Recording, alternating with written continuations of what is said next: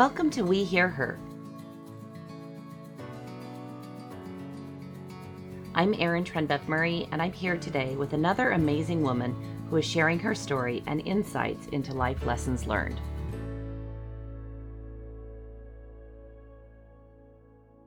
Hi there, I'm Erin Trenbeth Murray with the We Hear Her podcast for women who succeed.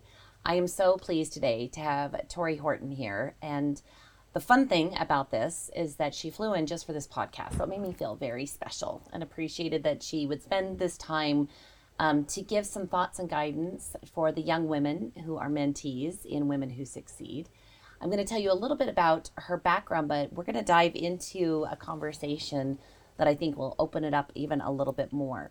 So, as I mentioned, she flew in because she's a resident in Silicon Valley. She brings over 20 years of startup experience and has worked with over 10 early stage companies, which were funded by major venture capitalist firms. So, a lot of fun entrepreneurialism that I'm kind of interested in hearing about that spirit for sure. Tori is the CEO of Reset Your Nest and worked at PayPal as a senior product manager prior to that. She was responsible for women's economic empowerment as a member of the Global Social Innovation Team. Tori's goal as CEO of Reset Your Nest is to revalue the care economy while supporting households with limited time to organize their spaces and making life easier. And wow, do I need that? as well as many of my friends I know need that. So we're so happy about your company and the yes. success of your company. Congratulations. Thank you. Erin, I'm so glad to be here. Well, I'm so happy you are here. So tell us first a little bit about Reset Your Nest. I want to hear about that. Absolutely. Reset Your Nest was started a couple of years ago by my lifelong friend, Jennifer Martin. Mm. Uh, she had a point in her own life where she realized she needed more financial stability. She was a mother of four and she looked around and she said, You know, I am really good at home organizing and I am going to make this a service and I'm going to offer my services to anyone else in the Salt Lake area. And she did this in January of 2020. Oh my goodness. March of 2020, I called her up and said, You know, you might want to put this on hold for a little bit. And she said, It's too late. I've already launched and started. I'm just going to see how it goes. And unbeknownst to me, I thought nobody would want anyone in their home during the middle of COVID. And the absolute opposite was true. People were calling off the hook, like, Jen, please come save us from ourselves. We are in our home all day long. We are drowning in our stuff. This office was never set up to be a space where we live and work. Please come in and help us get organized. So she went profitable right off the bat. Oh my gosh. And then she had people from across the country who started calling and saying, Hey, I've seen you be successful and I want to be successful as well. I want to do this. I think home organizing is my passion and my purpose, and I want to help other families get organized. And that was where Jen and I had a conversation. She said, "Can can we work together?" And we recognized that we both were aligned around the same idea of thinking about women's economic empowerment.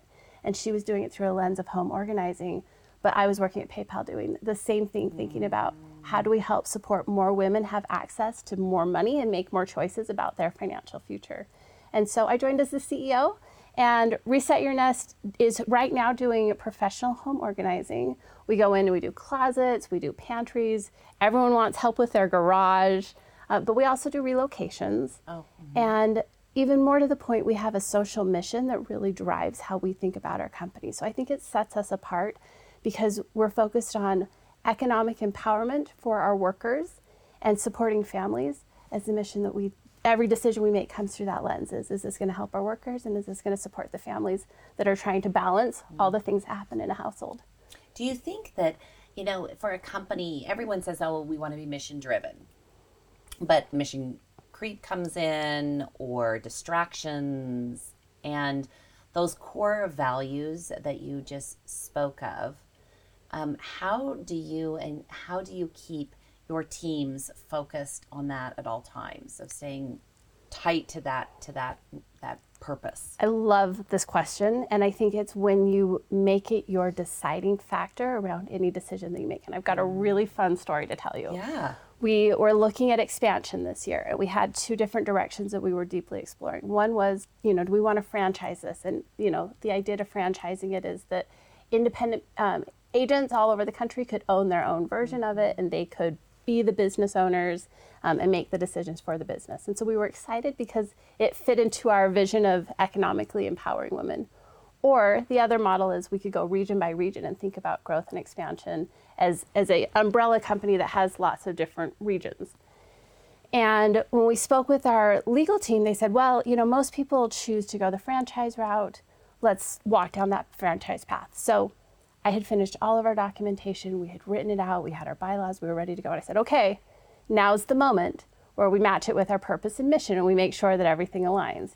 And I took a step away, took a final read of all the documents, and went, oh, this isn't going to let us set the minimum wage, the minimum rate, wage for our right. workers. And that's the thing that we care most about went back and said, we need to change it so that we can set wages. And you can do almost anything as a franchise.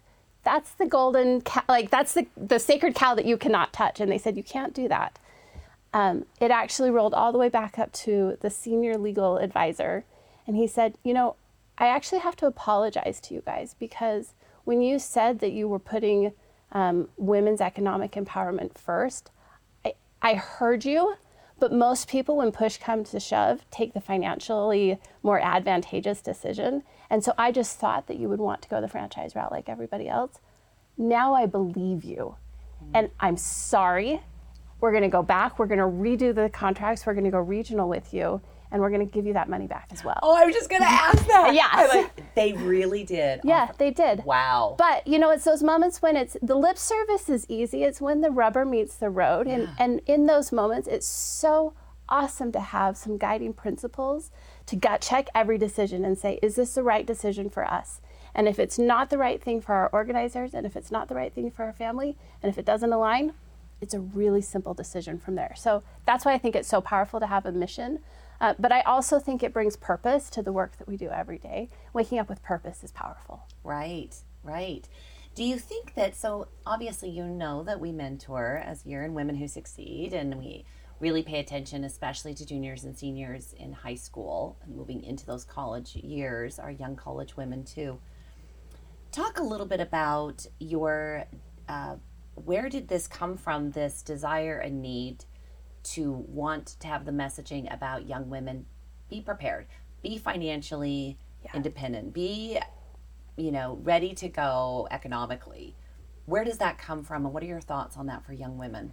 You know, the biggest reason why I'm such a fan of women who succeed is because I once was one of those juniors and senior girls growing up here in the state of Utah. Um, I grew up in the Holladay area, and I remember looking around and thinking, I don't know if I want to be a homemaker all the time, but I don't know what else I would do. Maybe I'd be a really great PTA president. And like that was that was really where my worldview stopped at that point in my life.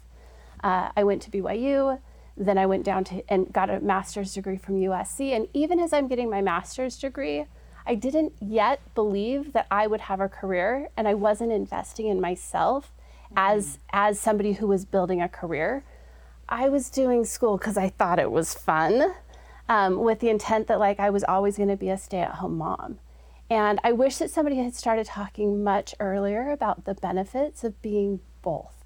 That it doesn't have to be a choice. It doesn't have to be one or the other. You can be a great mom. You can be a great homemaker. You can choose not to have kids. You can choose to have a career. There are so many options, and it's not it's not limited by pick one. Mm be the things that excite you, you know? And, um, and so that's why I got involved with uh, Women Who Succeed. And it's why I'm so excited to be a mentor is to have the opportunity to talk to new and upcoming younger students about what's so great about having a career in addition to what other life choices you make for yourself. I love how you're speaking to this um, the multiple options. I mean, everything that we have nowadays, we choose a variety of restaurants we can go to. We choose a variety of social media channels we want to be on. I mean, there's just such a freedom of choice. I think that at different times when I look back, I was a CEO and um, a mom, and balances and phases of life and in and out of different phases. Can you speak a little bit about your thoughts or experiences of that as well? Yeah.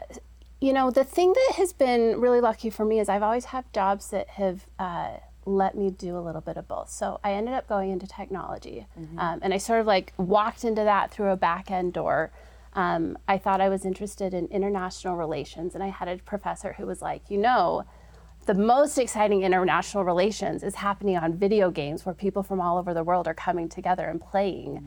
You should do video games. And I went like, oh, okay, let me try video games. And I got into technology that way. Oh, I didn't um, know that. Which is, you know, not not a typical way to no. start. Um, but I did. I absolutely fell in love with what happens in video games and the ways that you're building communities and, and having those exchanges. Um, with that, though, came the opportunity to work on my own terms and to work with bosses who were always really, really supportive. And so I call it the second shift when you go to work for the first shift. And then the second shift that happens, and that's usually between the hours of 3 and 11 p.m. And it's, it's often called the second shift, but there's been a, a real recognition, I think, especially during the pandemic, that a lot of women who choose careers are doing careers as their first shift and they're going home and doing a second shift with their families. And so, how do you balance that? And how do we create more society norms and services and make it easier to do both? Mm. Um, and that's really the thing that I think has given me purpose in, in the second chapter of my career, where I get to think about what's the thing that matters most to me helping more women show up for that second shift um, and do it well without having to sacrifice the first one. And there's some real benefits. So things that I th- wish every kid knew um, when thinking about having whether or not they wanted to add a career to the mix. The first one is that having a career gives you more stability and choice. Um, and it's it can be as simple as you sleep a little bit better at night because you know that if something happened, you could take care of yourself, and that feels really good and the choices that come with being able to be intentional about the relationships that you're in and the commitments that you're making because they're on your terms is power. That stability of having a of your own career also gives you economic freedom to actually like put your money where your purpose is and put your mm-hmm. money where your values are. Invest in the things that you're excited about. The second thing that I think I wish more people knew by having a career is it gives you a resiliency because you have a little bit more complex identity. Um, and what I mean by that is you get to go to work and have your identity at work, and you get to come home and have your identity at home.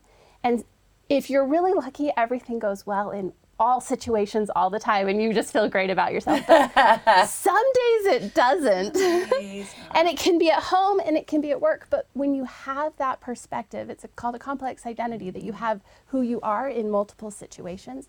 It gives you real resiliency to say, it might be bad, but it's bad in this particular moment for this particular period of time. It doesn't become personal, permanent, and pervasive define in a way it that doesn't just define you. you. Yes, and have a big win when you're reading with your little one at night as they're going to sleep, and there's this moment of uh, jubilation of being, and then you could also be reflecting on that meeting didn't go so well at work today. Yes, you know, but yes. it doesn't define me as a person. It's one aspect, and I I love that, that complex piece. Yeah, and there's a resiliency too that comes from working with professionals in a, in a setting where they actually say things like, thank you, job well done. Right, right. you know, right. like doesn't matter how many dishes you do. Home, right? Maybe they don't really say, "Oh, thank you so much. You really put those dishes away really well tonight, mom." You no, know? but we say that to our kids as positive reinforcement. you have to. You did a great job unloading the dishwasher. Yeah, Hope you, should do that again tomorrow. yeah, yeah. And the last thing that I think I really appreciated about a career is that it allows me to be really intentional in the decisions that I'm making. And it allows me to prioritize the things that matter most. When you're working as a professional and when you're working as a, as a mom and as a homemaker, you can't do it all. You just can't. There are things that you have to start prioritizing what matters most to me. So for me, I recognized that part of going to work meant that I was going to be a better mom because I was able to really give quality time to my kids when I was with them. But I also knew that I wasn't it wasn't the only thing I was going to do at the end of the day. Yeah. So um, I prioritized though and decided I wanted to be around for dinner. Family dinner is super mm-hmm. important to me. And I wanted to be available for tuck in, you know, and I still have a 14 year old teenager who lets me like cuddle in and tuck him in at night. And I don't know how much longer it's going to last, but it's one of my favorite things. Um, and it, it really mattered to me. And then I had to ask what are the things that, that I don't need to do? What are the things that I can let go of? Um, and I realized making the meals had me showing up really frazzled to sit down for the meal. It was, you know, I'd get off of work, I'd come home, what are we having? How are we putting it all together? By the time we actually sit down, I was not a pleasant mom. I was yeah. sort of, there was just too much going on. Um, and so I looked for ways to outsource it. Um, and I've tried a hundred different things. We've done, you know, like the meal kits, like Blue Apron. Yeah. At some points, I've at some Yes. points I've had a friend who was like, "I love cooking. I'll just make double of what we're making. I'll bring it over to you on Sunday. You can pay me. It's a win for everybody." So we've done that. I've had a nanny who also does meal prep. Um, but I learned that if I could just say, "I'd like to eat something healthy," and then not care I could get that task done without having to do it all. And giving up the idea that I had to be a superhuman um, and really prioritizing about the things that matter is something that I think having a career helps you do. And it helps you do it in your work, it helps you do it at your home life as well, um, to really start with what matters most and then prioritize and make all the other decisions. Um, and I wish that somebody had told me the benefits Right. earlier on. I totally agree. And I think as I've been coaching and mentoring some of my young staff about perfectionism, what you're speaking to just really resonates with me because I've been trying to coach them that it does not need to be perfect. We want to do very good work. We want to do great work. We don't want to do perfect work.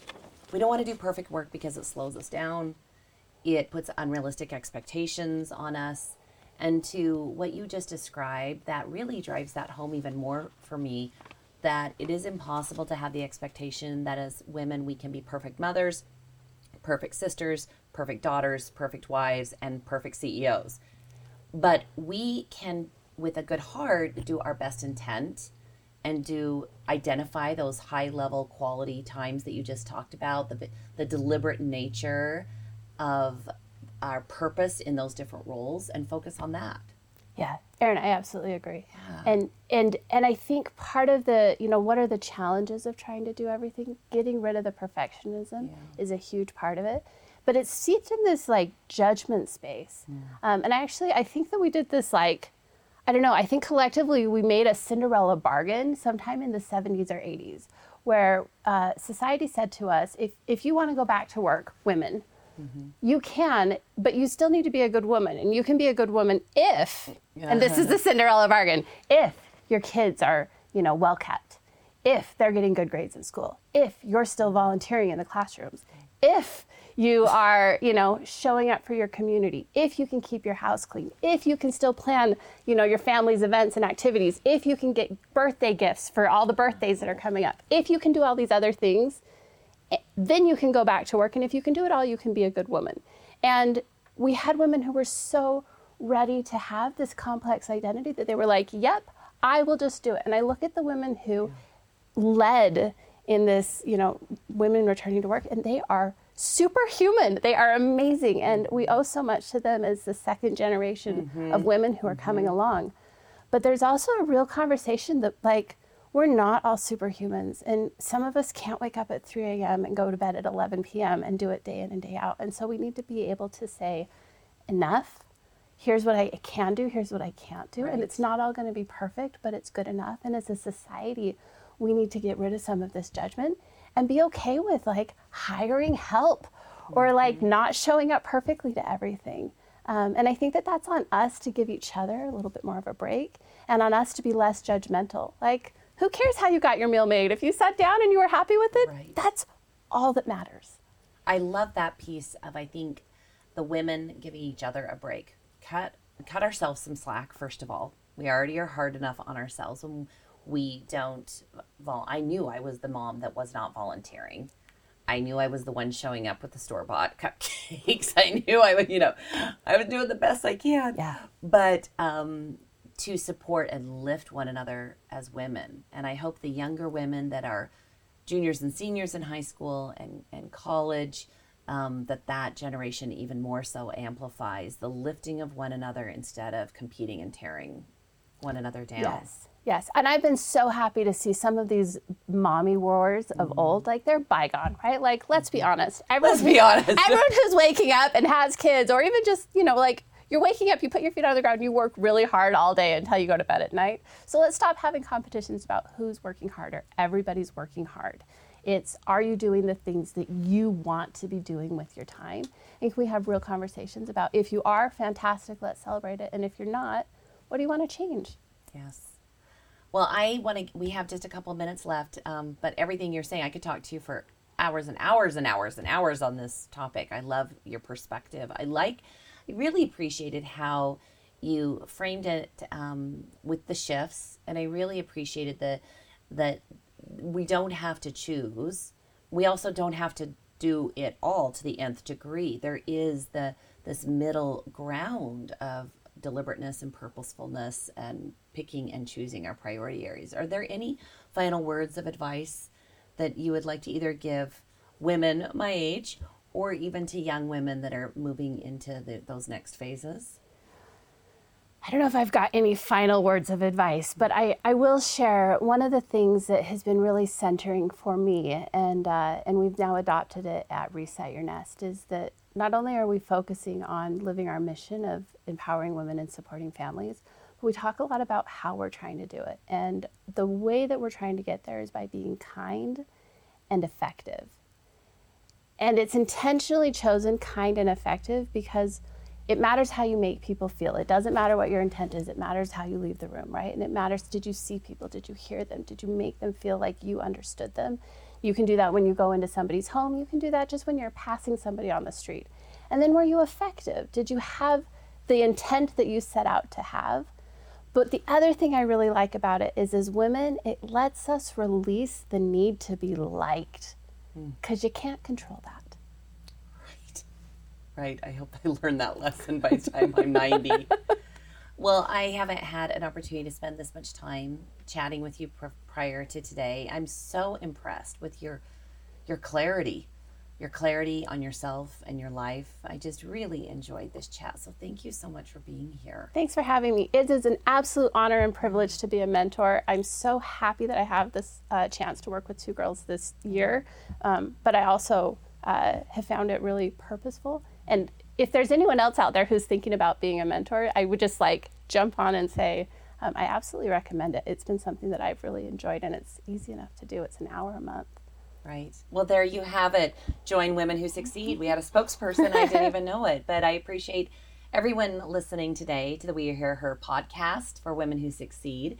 And we look forward to seeing you again next time. Thank you for taking the time to hear her. Join our efforts and learn more about Women Who Succeed at womenwhosucceed.org. A big thank you to our sponsor, the Clark and Christine Ivory Foundation.